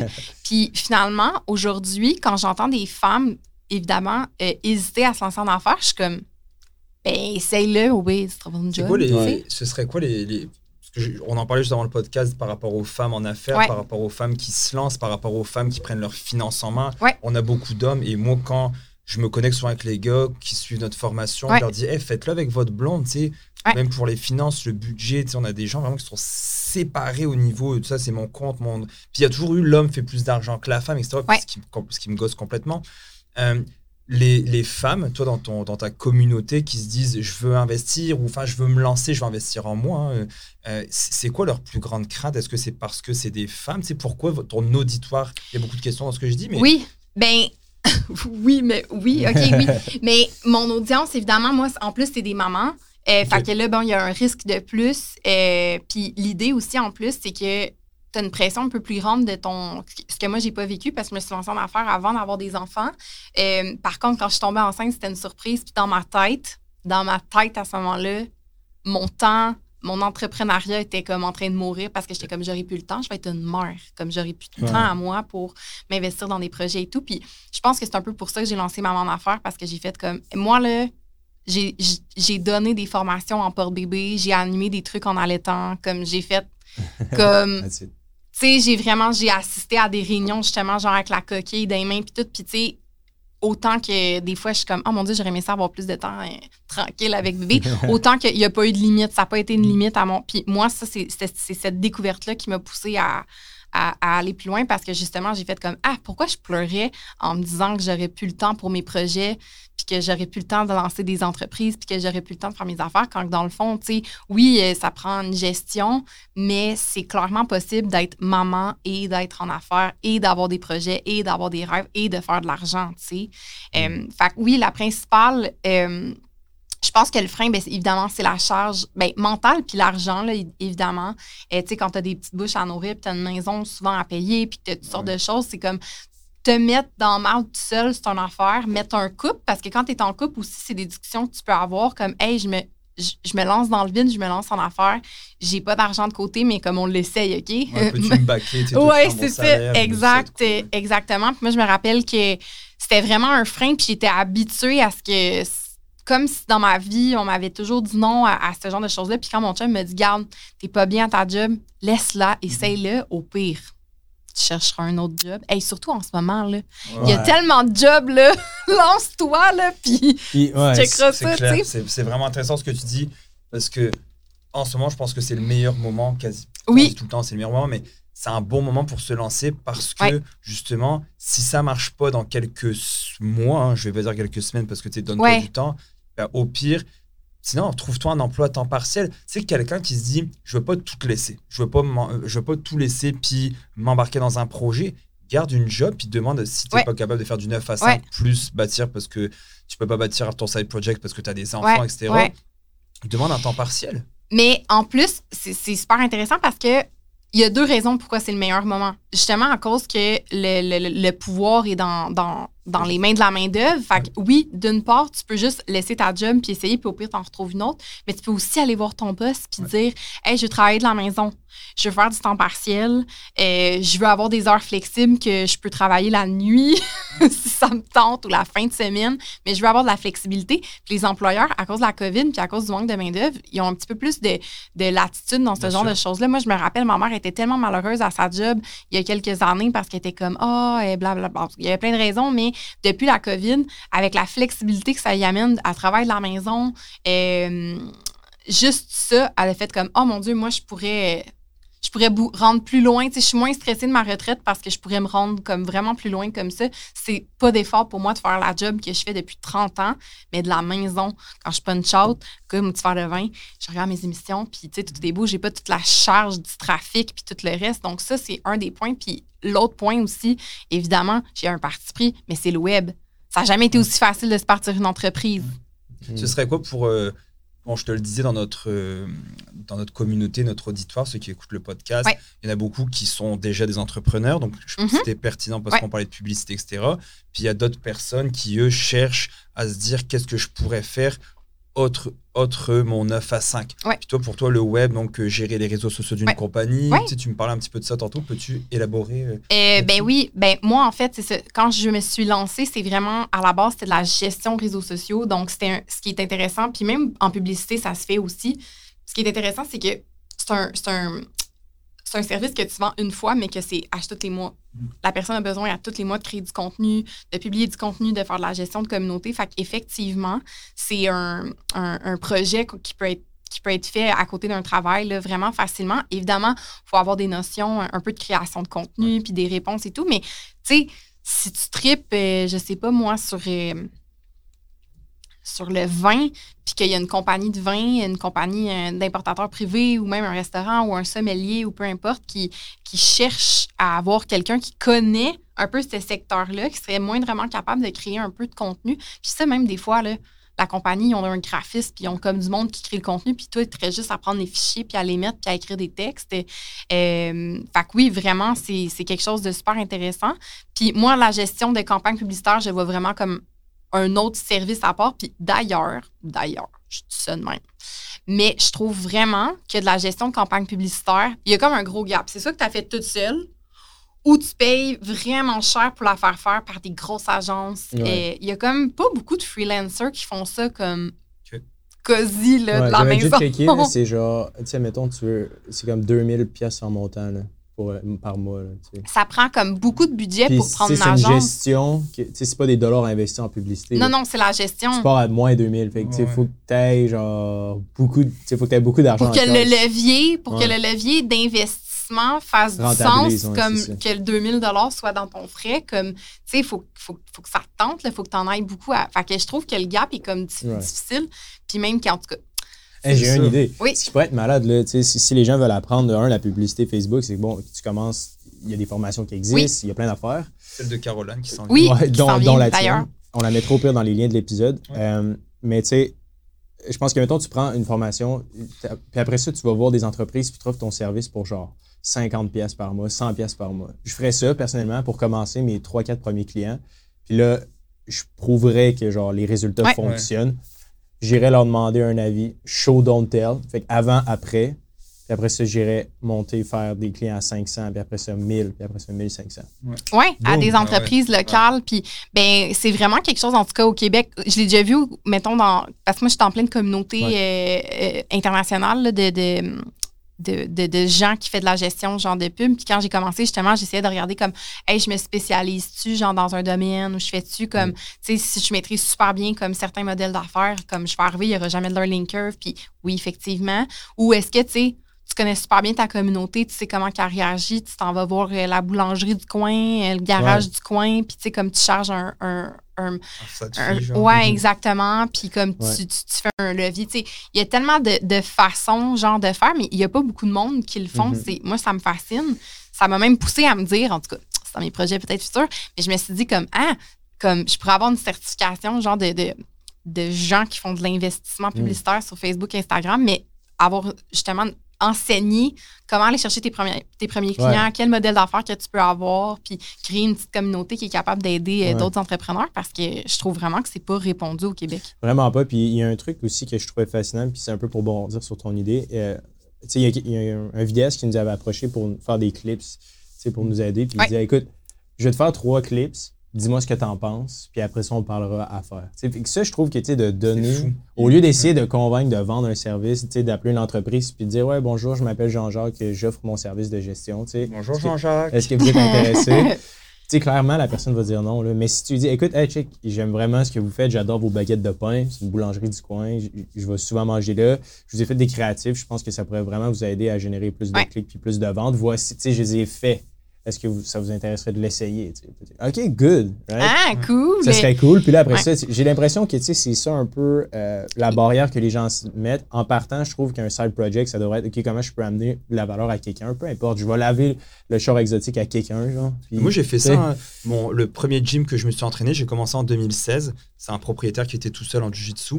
Et il y avait un, mais il y avait pas de page Facebook, il n'y avait pas de page Instagram, il n'y Ouais. avait rien. Puis je lui ai dit, Hey, est-ce que ça te tente que je m'en occupe? Ouais. Je vais en partir. Était comme, ah non, je suis pas trop. Puis je dis, Regarde, on va le faire pareil. Ouais, ouais. Puis le gym, on est passé d'un revenu euh, très moyen, on a plus que quadruplé le revenu grâce aux publicités Facebook. Puis là, moi, je- à l'époque, je sponsorisais des posts, hein, c'était en 2000 2017.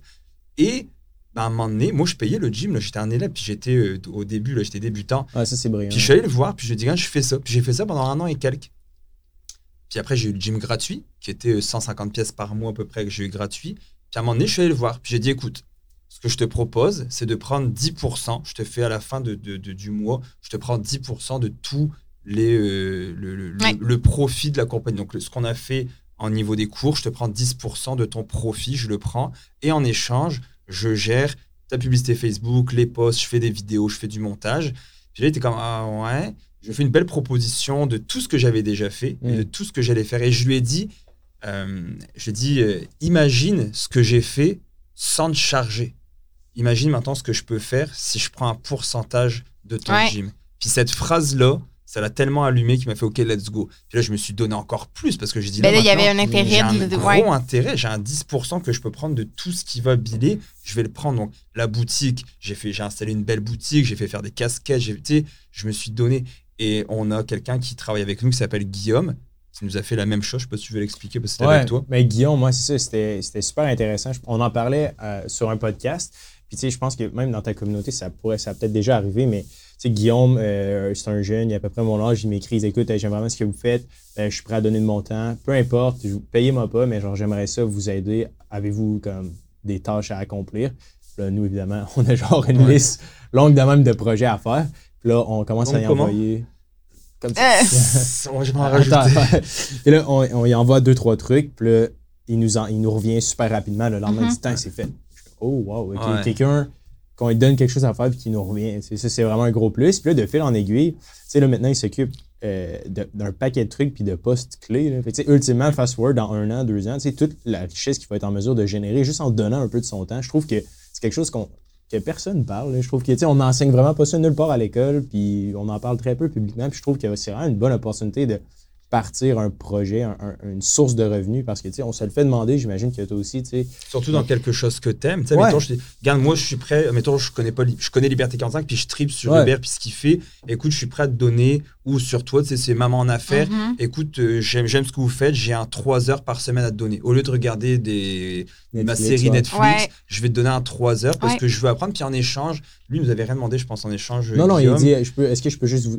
Il nous avait un courriel, il nous avait cold email. Il nous avait dit, euh, est-ce que je peux vous aider? J'adore ce que vous faites. Mon but, c'est genre, j'aimerais ça aider les gens aussi en finance. Puis j'aide ma famille et tout, puis genre, je tripe. Ouais. Puis là, il a juste dit ça, puis j'ai Il envoyé. voulait un juste truc. être dans votre écosystème pour Ouais. avoir plus de. de, de- peut-être son réseau, Ouais, je sais pas. exact. juste aller voir la personne puis lui dire, regarde, je te donne un 3 heures par semaine Ouais. pendant un mois. Tu sais, t'es pas obligé de donner pendant un Non. mois.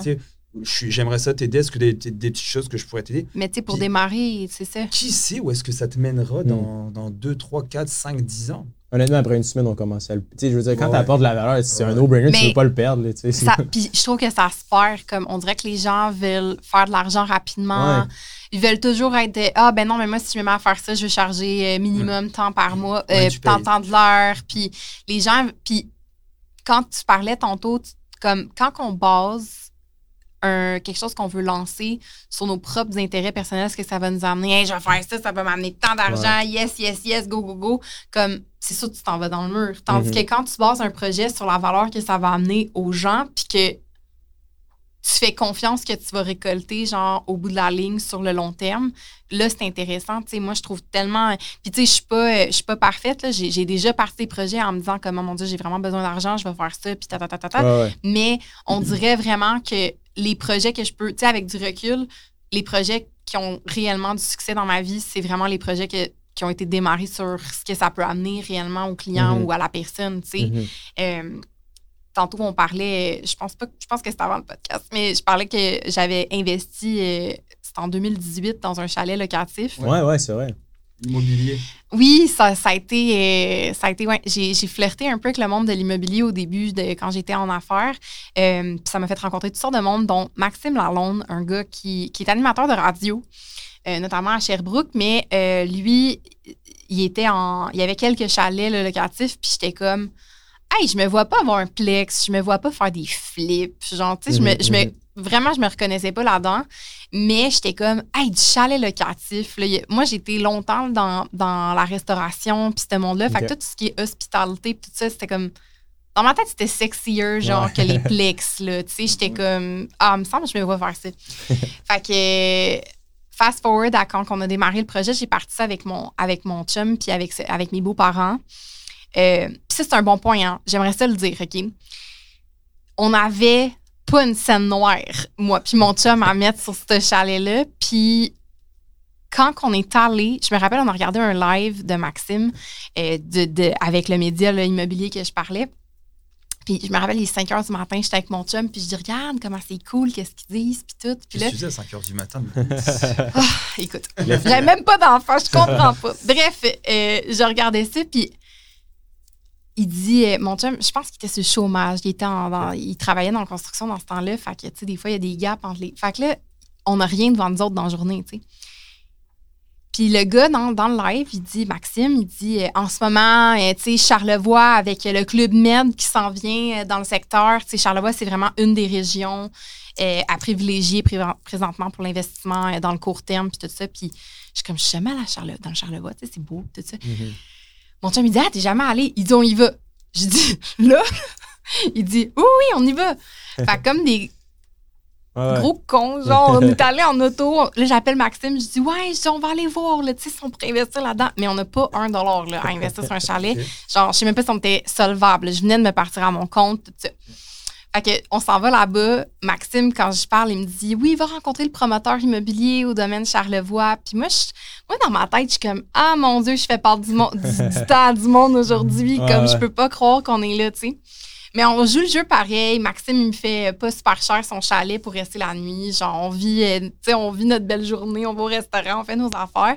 Puis je nous trouve comme un peu, genre, effrontés, mais je suis comme, bah, c'est pas grave, là. tu sais. Audacieux. Ouais, audacieux, disons ça comme ça.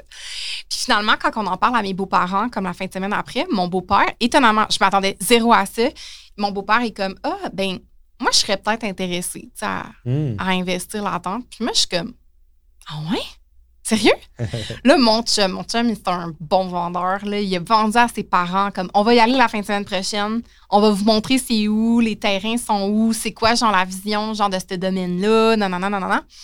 Puis finalement, on amène mes beaux-parents là. Puis je vous dis, quand que ça s'est concrétisé, ce projet-là, puis que mon chum m'a dit comme on est passé à la banque, ça fonctionne, comme mon père il investit telle affaire, comme puis en plus c'était de l'argent comme sur sa sur sa marge de crédit hypothécaire, donc pas nécessairement genre de ses placements ou rien. Fait que le projet était super viable. Toi, tu mettais du. Vous, avec ton chum, vous mettiez du temps en. Ouais, en- on s'occupait. Mais tu sais, le pire, là, c'est que mon beau-père, il a mis de l'argent et du temps. Là. Les deux personnes qui mettaient le plus de temps dans ce projet-là, c'était clairement mo- moi et mon beau-père. Euh, fait qu'il n'y avait pas nécessairement genre de de- de- d'entente par rapport à ah, vous mettez de l'argent. Puis, mais l'idée, c'était que les premiers profits générés de ce projet-là s'en allaient directement pour euh, rembourser ce ouais. prêt-là. Fait que c'est vraiment, il, nous fait, il faisait un prêt au projet. Euh, puis vraiment, le mandat numéro un de l'argent généré, c'était ça, mais c'était vraiment une vision à long terme qu'on avait pour ce projet-là. Donc, on était comme, nous, même si on ne touche pas aucun dollar pendant des années, on s'en fout. On va profiter d'un beau chalet à Charlevoix. Euh, Mais ça, je, je- je te coupe Ouais. parce que je, je l'ai déjà dit sur un autre Ouais. podcast que je suis intéressé par ce genre de truc-là. Ouais. Le chalet locatif, Ouais. euh, il était dans un domaine. Donc, il y avait plein de chalets qui se construisaient. Toi, tu en as acheté un. J'ai acheté un terrain on a fait construire un chalet. Mais ça, t'es passé par quelqu'un qui avait justement. C'était comme un, un deal qui était fait. Parce que tu sais, les gens qui regardent présentement sont sur Centris, puis ils checkent Ouais, un chalet, non. puis là, il faut checker les règles avec euh, le- non, c'est la ça. ville. Euh, lui, dans le fond, quand Maxime, mon ami, m'a recommandé ce, ce promoteur-là, je suis allée le voir. Lui, dans le fond, oui, c'est un domaine de chalet. Il y a à la fois des gens qui résident là-bas, là, qui se font construire des chalets puis qui décident de- d'habiter là-bas. Et il y a des terrains euh, d'hébergement. Donc, avec un permis d'hébergement qui vient avec, tu peux aller à la CITQ créer ton, ton, ton numéro là, pour, euh, pour être légal là, sur Airbnb et tout. là. D'ailleurs, Revenu Québec m'a déjà appelé parce que mon numéro de CITQ n'était pas là. Fait qu'ils sont vraiment. C'est comme. Ça ouais. prend le permis d'hébergement pour comme, être capable de faire du Airbnb et tout. Mais reste que, bon, on a acheté un terrain qui avait déjà le, le permis d'hébergement. On a fait euh, construire le chalet. À ce moment-là, c'était comme. euh, je pense que le promoteur voulait sa vente, puis comme il y avait. Mais il, il a géré le projet pour nous. Comme il a fait construire le chalet pour nous, mais par la suite, il a fait comme moi, je fais plus ça. Ah ouais. euh, il a mis beaucoup de temps sur notre chalet puis tout ça. Puis en tout cas, bref, je pense qu'il nous trouvait sympathique. Puis ça a été une belle expérience, pareil, mais il nous l'a répété plusieurs fois. Comment vous êtes chanceux, vous autres, j'ai fait de la gestion de votre projet presque gratuitement.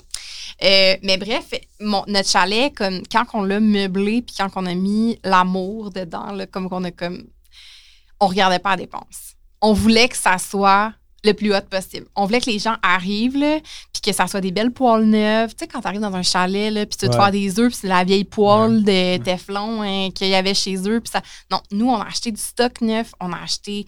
euh, aussitôt que quelqu'un nous disait, genre, « Hey, vous aviez pas de coupe à champagne? » On achetait des coupes à champagne. Comme, Ok. tu sais, on s'assurait là, vraiment que, que les gens qui aillent là T'as investi là-dedans. là. Ouais, vraiment. Puis le commentaire qui revenait tout le temps, c'était super bien équipé. Les gens étaient comme étonnés là, de ce qu'ils trouvaient dans la cuisine.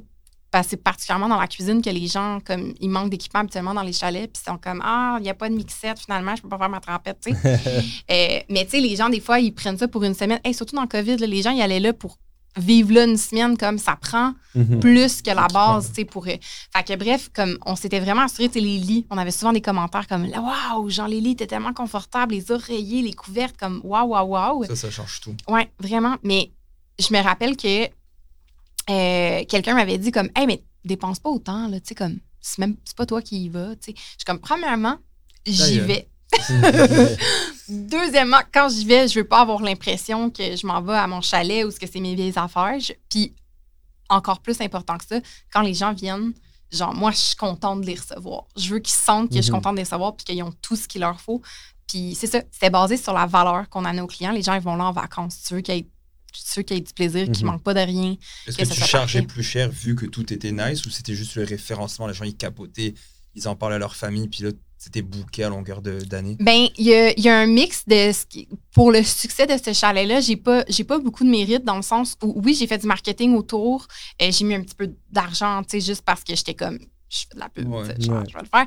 Mais vraiment, c'est effectivement vrai. À ce moment-là, je sais pas si c'est vrai encore aujourd'hui, mais au moment où ce qu'on a mis ce chalet-là euh, loué, à, à- louer, comme cette région-là était prisée ou je sais pas, comme, mais vraiment, c'était, ça, ça a été euh, un succès instantané, puis ça se louait tout seul sur Airbnb. J'avais pas beaucoup de travail à faire. Même que avant de mettre les photos immobilières, j'ai juste mis Airbnb avec ma fiche, puis j'ai mis les plans Du chalet comme disponibles dès décembre 2018. Puis j'avais déjà des locations, puis j'étais comme, Ah! j'espère que ça va être Ouais. Est-ce que ça a pris du temps à rentabiliser? Est-ce que, est que le projet a été euh, rentable relativement rapidement? Euh, oui, le projet était rentable super rapidement. Puis, tu sais, je m'y connais plus ou moins en immobilier dans le sens où, tu sais, comme je le sais, genre que, surtout maintenant, et mettons que tu achètes un plex, comme en ce moment, c'est très even, là, surtout avec les taux, les taux d'intérêt Mhm. qui viennent de sortir, là, ça doit être quand même assez difficile d'arriver, genre de... Mais, tu sais, quand tu le vois toujours comme à long terme, mais tu sais, je pense que, je sais pas, on faisait genre 5 000, 6 000, 10 000 dans l'année avec ça, plus la capitalisation, tu sais, comme Mhm. Après, Ouais. ça le va fait long. qu'on qu'on avait. Puis c'est ça l'histoire, c'est que euh, arrive. euh, mais arrive l'hiver 2021, je suis enceinte de mon deuxième enfant, puis moi et mon chum, on est encore en condo, puis on est comme, OK, plus capable. Surtout avec l'année de COVID qu'on Ouais. vient de Ouais, vivre, je bah peux plus- je peux plus voir mes quatre murs, puis mes enfants, comme mon premier commence à marcher partout, genre, pour vrai, ça nous prend Ouais, plus ouais. de place. Euh, puis bref, pour X raisons, euh, mais entre autres celle-là, on a décidé de vendre le chalet puis euh, d'acheter une maison. Puis c'est surtout à cause que les maisons avaient tellement augmenté, puis que nous, ça se faisait de plus en plus urgent. Il n'y avait pas d'attente possible. J'étais comme, on le fait. Euh, fait qu'à contre-cœur, on a vendu le chalet, mais on a fait une méga transaction. On a Mm. fait une super belle transaction, comme c'est probablement un de nos meilleurs coups. Euh, comme je suis vraiment contente, même si mon, mon cœur a un peu mal parce que ça m'a fait de la peine de vendre le chalet. Euh, vraiment, on a fait un coup de circuit. Là. Vous, l'avez vendu au sommet, dans le fond, genre après, à post-pandémie. ben, on l'a vendu en mars, en, ben, en fait en juillet 2021, mais c'est en mars 2021 qu'on a conclu, puis c'est en juillet qu'on a signé. genre au sommet, juste avant le. Ben, c'est que là, les activités avaient repris, mais les gens pouvaient toujours pas sortir du Québec, ben, du Canada, en fait. Hmm. Euh, fait que là, ben, les gens continuaient. Le, le tourisme québécois est à son apogée. Je sais pas ce que ça a l'air cette année avec les avions, avec les voyages internationaux qui ont recommencé. Euh, je pense que c'est encore lucratif, là. mais euh, c'était, tu sais, je veux dire, moi, je me rappelle, là, un de mes objectifs en démarrant 2020, c'était de me dire, OK, Là, on est rentable, mais on a juste nos fins de semaine de louer. Tu sais, comme il faudrait louer Ouais. plus de Mhm. semaines. Tu sais, l'été, ça se louait et tout, l'hiver, tout ça, des fins de semaine, de- des semaines, tu sais, mettons la semaine de relâche, tout ça. Mais je dis là, il faudrait essayer d'attirer du monde qui font du télétravail, des choses comme ça. Puis ça, c'est avant que le COVID éclate. Euh, puis je me dis, je pense que je vais mettre mes prix ridicules en semaine juste pour dire que j'ai des gens qui viennent Ouais. comme Ah ouais. meubler le chalet, tu sais. Est-ce que tu as pu Ça le vendre? seul. Ouais. Est-ce que tu as pu le vendre plus cher étant donné les revenus que tu générais euh, grâce à, le loca- à la location ça n'a aucun rapport Je pense que Je pense que ouais. Oui, ben oui, oui. Non, vraiment. Puis il faut, tu sais, comme, vu que tu as un, ber- un permis d'hébergement, comme ça vaut plus cher. Fait que, Ok. tu sais, les gens qui ont acheté le chalet. C'était pour faire de la location. Puis tu sais ce qu'il y avait aussi? C'était quoi déjà? C'était que si quelqu'un achetait ça pour du résidentiel, tu sais, quelqu'un qui voudrait aller habiter là, nous, on avait récupéré les taxes parce que c'était une entreprise, la personne, fallait qu'elle paye les taxes sur sa transaction, ce qui est comme Mm. Vraiment pas bon cool sur une ça. transaction là comme ça. Fait que ça prenait quelqu'un qui avait le goût d'opérer en tant qu'entreprise ce, ce, ce chalet-là parce que sinon, ça valait pas la peine. Il me semble que c'était Mhm. quelque chose comme ça là, que j'avais qu'on avait su là, à ce moment-là. Puis c'est ça. Comme je pense que le côté marketing, tu sais, genre ma page Facebook, le compte Instagram, genre on avait fait faire des super belles photos, comme tu sais, tout, le, tout cet aspect-là, je pense que ça a créé un, un levier intéressant. Quand j'ai mis ce chalet-là à vendre, je l'ai même pas mis sur du proprio. là. J'ai fait un post Facebook. Ok.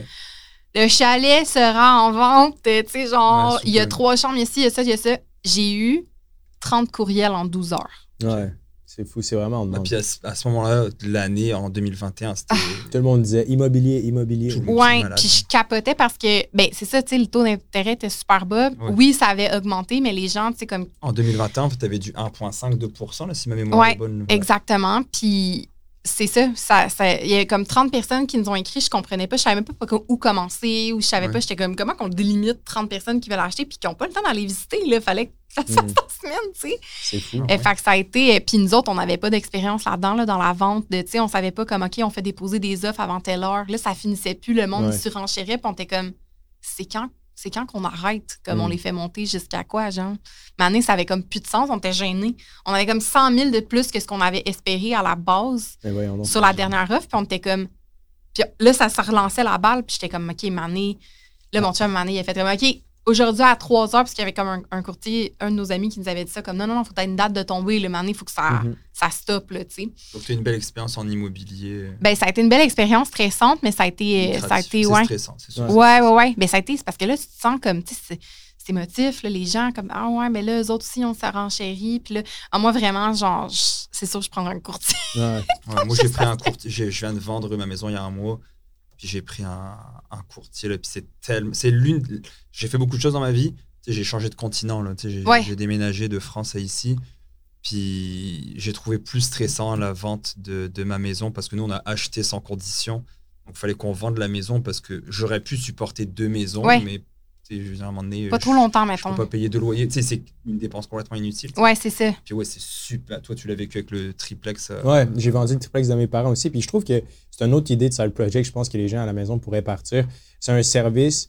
Tu sais, mettons, j'ai fait affaire avec du proprio. Ils disent qu'ils ont des coachs immobiliers à l'intérieur, mais tu sais, c'est pas vraiment. Ils diront pas, tu sais, t'as besoin d'une date de tomber, voici comment aller chercher Ouais. une surenchère. Tu sais, puis honnêtement, je trouve que ce serait un service, en tout cas, personnellement, que je paierais pour. Tu sais, je pense que les courtiers immobiliers, ils font un excellent job, mais je pense qu'il pourrait avoir un intermédiaire entre un courtier immobilier puis du proprio, qui a pas ses licences, mais qui est juste comme on s'assied ensemble, puis je te dis, check, voici comment j'ai vendu mon chalet Ouais. locatif 100 000 de plus.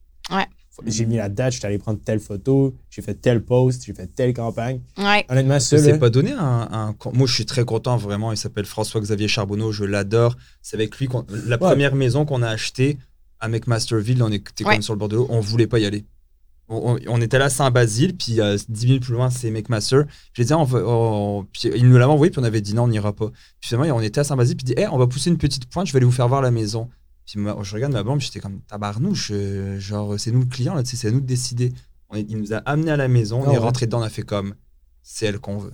Aïe, aïe. Donc, c'est un bon courtier. Mhm. Il Euh, sait que. Tu sais, c'est un gars d'expérience. Donc, ça a coûté euh, plus de 20 000, hein, la, la- la transaction courtier qu'on a donnée, mais j'aurais pas fait ça tout Ouais. seul. Non, moi, ce que je veux dire, c'est que j'irais voir. Tu sais, tu peux aller voir les listings sur du proprio.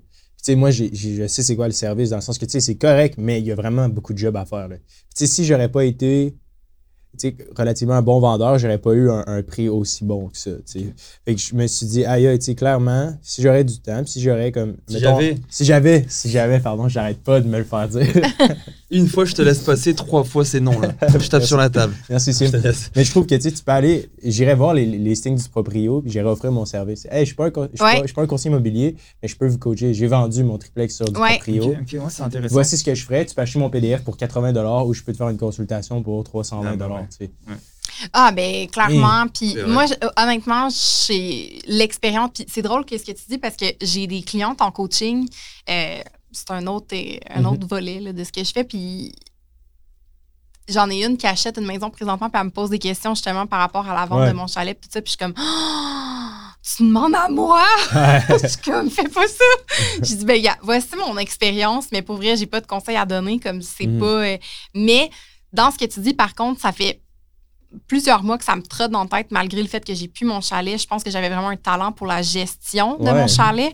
Puis j'y pense vraiment beaucoup de faire de la formation pour ça parce que j'avais vraiment créé des procédés qui faisaient en sorte que ça me prenait moins de 5 heures par mois gérer mon chalet parce que tout était automatisé. Voilà. Euh, j'avais comme un calendrier partagé avec la femme de ménage, euh, puis le gars de spa, fait qu'il savait c'est quand qu'il je, était. je vais te dire une chose. Puis je, je conclurai là-dessus euh, pour ma part. Je vais te dire une chose qui est super importante. La formation, moi, j'ai pas le temps dans la vie. En fait, pas que j'ai pas le temps, mais je suis occupé. Je suis très occupé parce que j'ai beaucoup de choses. Les vidéos que je regarde de formation, je, je suis des vidéos de formation, mettons, sur le Jiu-Jitsu, qui est mon sport. Je les écoute fois 1.5 ou fois 1.7, 1.75 pour que Oui, ça aille plus vite. Faut que ça aille plus vite. Les podcasts, quand je les coupe, c'est moi qui m'occupe de faire les, de couper les clips, puis après on a une équipe qui sous-titre. Je les écoute en 1.5 pour, euh, Ouais. pour que ça aille plus vite. Et acheter une formation comme tu fais sur Facebook Ouais. ou Instagram, je l'achèterais parce que ça me sauverait. C'est toi qui dis que tu mettrais de l'argent dans les formations parce que puis on va dire ah mais c'est sûr il veut juste vendre son programme, son bootcamp etc. Oui c'est sûr qu'on veut le vendre évidemment. Je veux dire euh, ça fait partie de notre plan d'affaires. Ouais. Mais ça sauve un temps fou et d'avoir quelqu'un qui a pas de parti pris. Tu sais, tu vas pas leur dire, euh, tu vas pas leur dire, t'as pas de parti pris. Toi, tu dis, voilà ce que c'est, voilà factuellement ce que c'est la pub Facebook, Voici les Instagram. processus, ouais. Tu sais, une Uber, il y a des machines distributrices. Moi, ça m'intéresse. J'arrête pas de lui en parler des machines distributrices, de lui Mon dire. ex, il y avait ça. Non, mais c'est- Tu sais, C'est ça quand même m'intéresse. Je vais en mettre une au gym. Mais c'est, tu sais, où est-ce que je trouve ça? Où est-ce que comment ça coûte, etc. Mhm. C'est quoi le, le projet de temps? Pourquoi je payerais pas ce gars-là, je sais pas, 300 pièces, puis qui m'envoie justement un e-book sur voilà les étapes, tac, tac, tac, tac, tac, tac. Ça m'a coûté, mettons, 100, 200, 300 pièces. Ouais. Puis tout est là. J'ai pas besoin d'aller chercher. Yo, des... Moi, j'ai commencé en bourse très tôt dans ma vie. Puis les formations, il n'y en avait pas comme maintenant. Tu sais, maintenant, Non. ça pleut, tu sais. Ouais. Mais avant, c'était compliqué. Le nombre d'heures que j'ai passé sur YouTube et Google, À etc. se perdre, à ouais. se perdre. C'est parce ouais. qu'il faut que tu fasses une curation sur Google, comme Ouais. faut- euh, sur YouTube. Il faut comme tu, euh, tu regardes la vidéo, puis tu fais comme Hein? C'est pas ça que je cherche. C'est ça. Ouais. Qu'est-ce qu'il dit là? Ouais. Non. Le, le pas ça. temps perdu, Ouais. puis tu sais pas pourquoi chercher. Quand tu connais Non. pas le. Tu sais, mettons, machine distributrice. Je, on- je parle pour parler. Ouais. Il faudrait que j'aille sur Google puis dire, OK, euh, comment acheter ma machine distributrice. Puis là, il me sortirait, ce serait des publicités. Ils sont juste aux États-Unis en plus. Genre, il y a, il y en a pas tant au Québec. là. Ok, bon, tu vois. Donc, moi, je trouve ça tellement important de prendre le temps de se former. Ouais. Puis, mettons, si j'avais un chalet locatif, puis que je sais que, tiens, tu vends ta formation, euh, Ouais. 300 ou une Ouais. consultation à 300 pièces. Je prends 300 pièces, je vais sauver 20 heures de ma vie. Sauf que moi, 20 heures de ma vie, ça représente pas 300 pièces, tu sais. Ça beaucoup plus C'est cher. c'est 20 heures de ta vie, puis c'est surtout après, genre, tu sais, comme mettons, dans, dans le concept de, de ça, là, le chalet, là, moi, c'était vraiment comme la réduction de temps investi. Tu sais, c'est pas ouais. nécessairement que ça augmentait le profit. Oui, parce qu'il y a certaines affaires au niveau de ta suggestion. Hey, moi, au début, là, quand j'ai mis mes prix par la nuit, j'étais comme. Je sais pas, ça. ouais. Mais de, de comprendre ça, oui, ça peut augmenter les, les profits, mais c'est surtout aussi, genre, au niveau comme du temps, là, parce que si tu commences à, à niaiser, puis à appeler à chaque semaine ta femme de ménage, puis à faire ci, puis à répondre aux questions, tu sais, moi, j'avais comme des templates de réponses aux questions, parce que c'est toujours les mêmes questions. Y a-t-il un poil à fondu? Y a-t-il telle affaire? Tu sais, comme, genre, tu sais, pou, pou, pou, pou.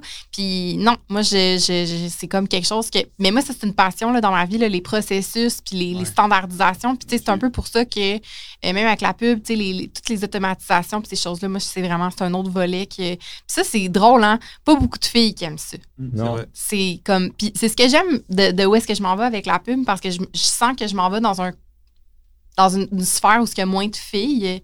Euh, tu sais, en tech, là, il n'y a pas beaucoup de filles qui parlent. Puis Il y en a pas. la façon qu'on enseigne, la façon qu'on parle les filles, c'est différent pour, pour faire, tu sais, toutes les pubs, toutes les formations que j'ai faites de pub, c'est des, ça c'est donné par des gars, là. Ouais. Tu sais, fait que de la façon que j'ai monté ma formation, justement, je pense que c'est peut-être plus accessible euh, aux femmes. Je pense que ça va être super cool aussi pour les gars, là. Mais je pense que ça va être plus accessible parce que j'ai peut-être une façon, genre, différente d'enseigner ou différente de voir certains points ou d'accrocher sur certaines affaires. Donc, euh, Ouais, puis je pense que, tu sais, pour terminer là-dessus, ça fait. Oui. on, on- on va, on va rapper l'épisode, mais tu sais, je pense que le fait que ça soit relatable aussi. Ouais. Au Québec, si je vais prendre, admettons, une, formation ou une consultation sur quelqu'un aux États-Unis, en Californie, qui fait euh, des chalets locatifs, tu sais, il n'y aura aucun lien d'affinité. Fait que je trouve qu'il y a aussi cette plus-value-là quand même qui, qui est intéressante dans ce Ouais. que tu fais. là. Fait que je vais te lever mon chapeau. Merci d'avoir accepté. Ouais. hey, ben, Euh, merci à vous autres de m'avoir invité. C'était vraiment cool. Ouais, c'est vraiment chouette. Si jamais vous avez des questions euh, sur liberté45.com, en bas à droite, il y a un chat. Puis on va mettre aussi là, euh, le lien vers ta formation dans les notes de Ouais. l'épisode, si jamais les gens veulent aller voir. Et euh, sur ce, on se dit euh, à la semaine prochaine. Merci.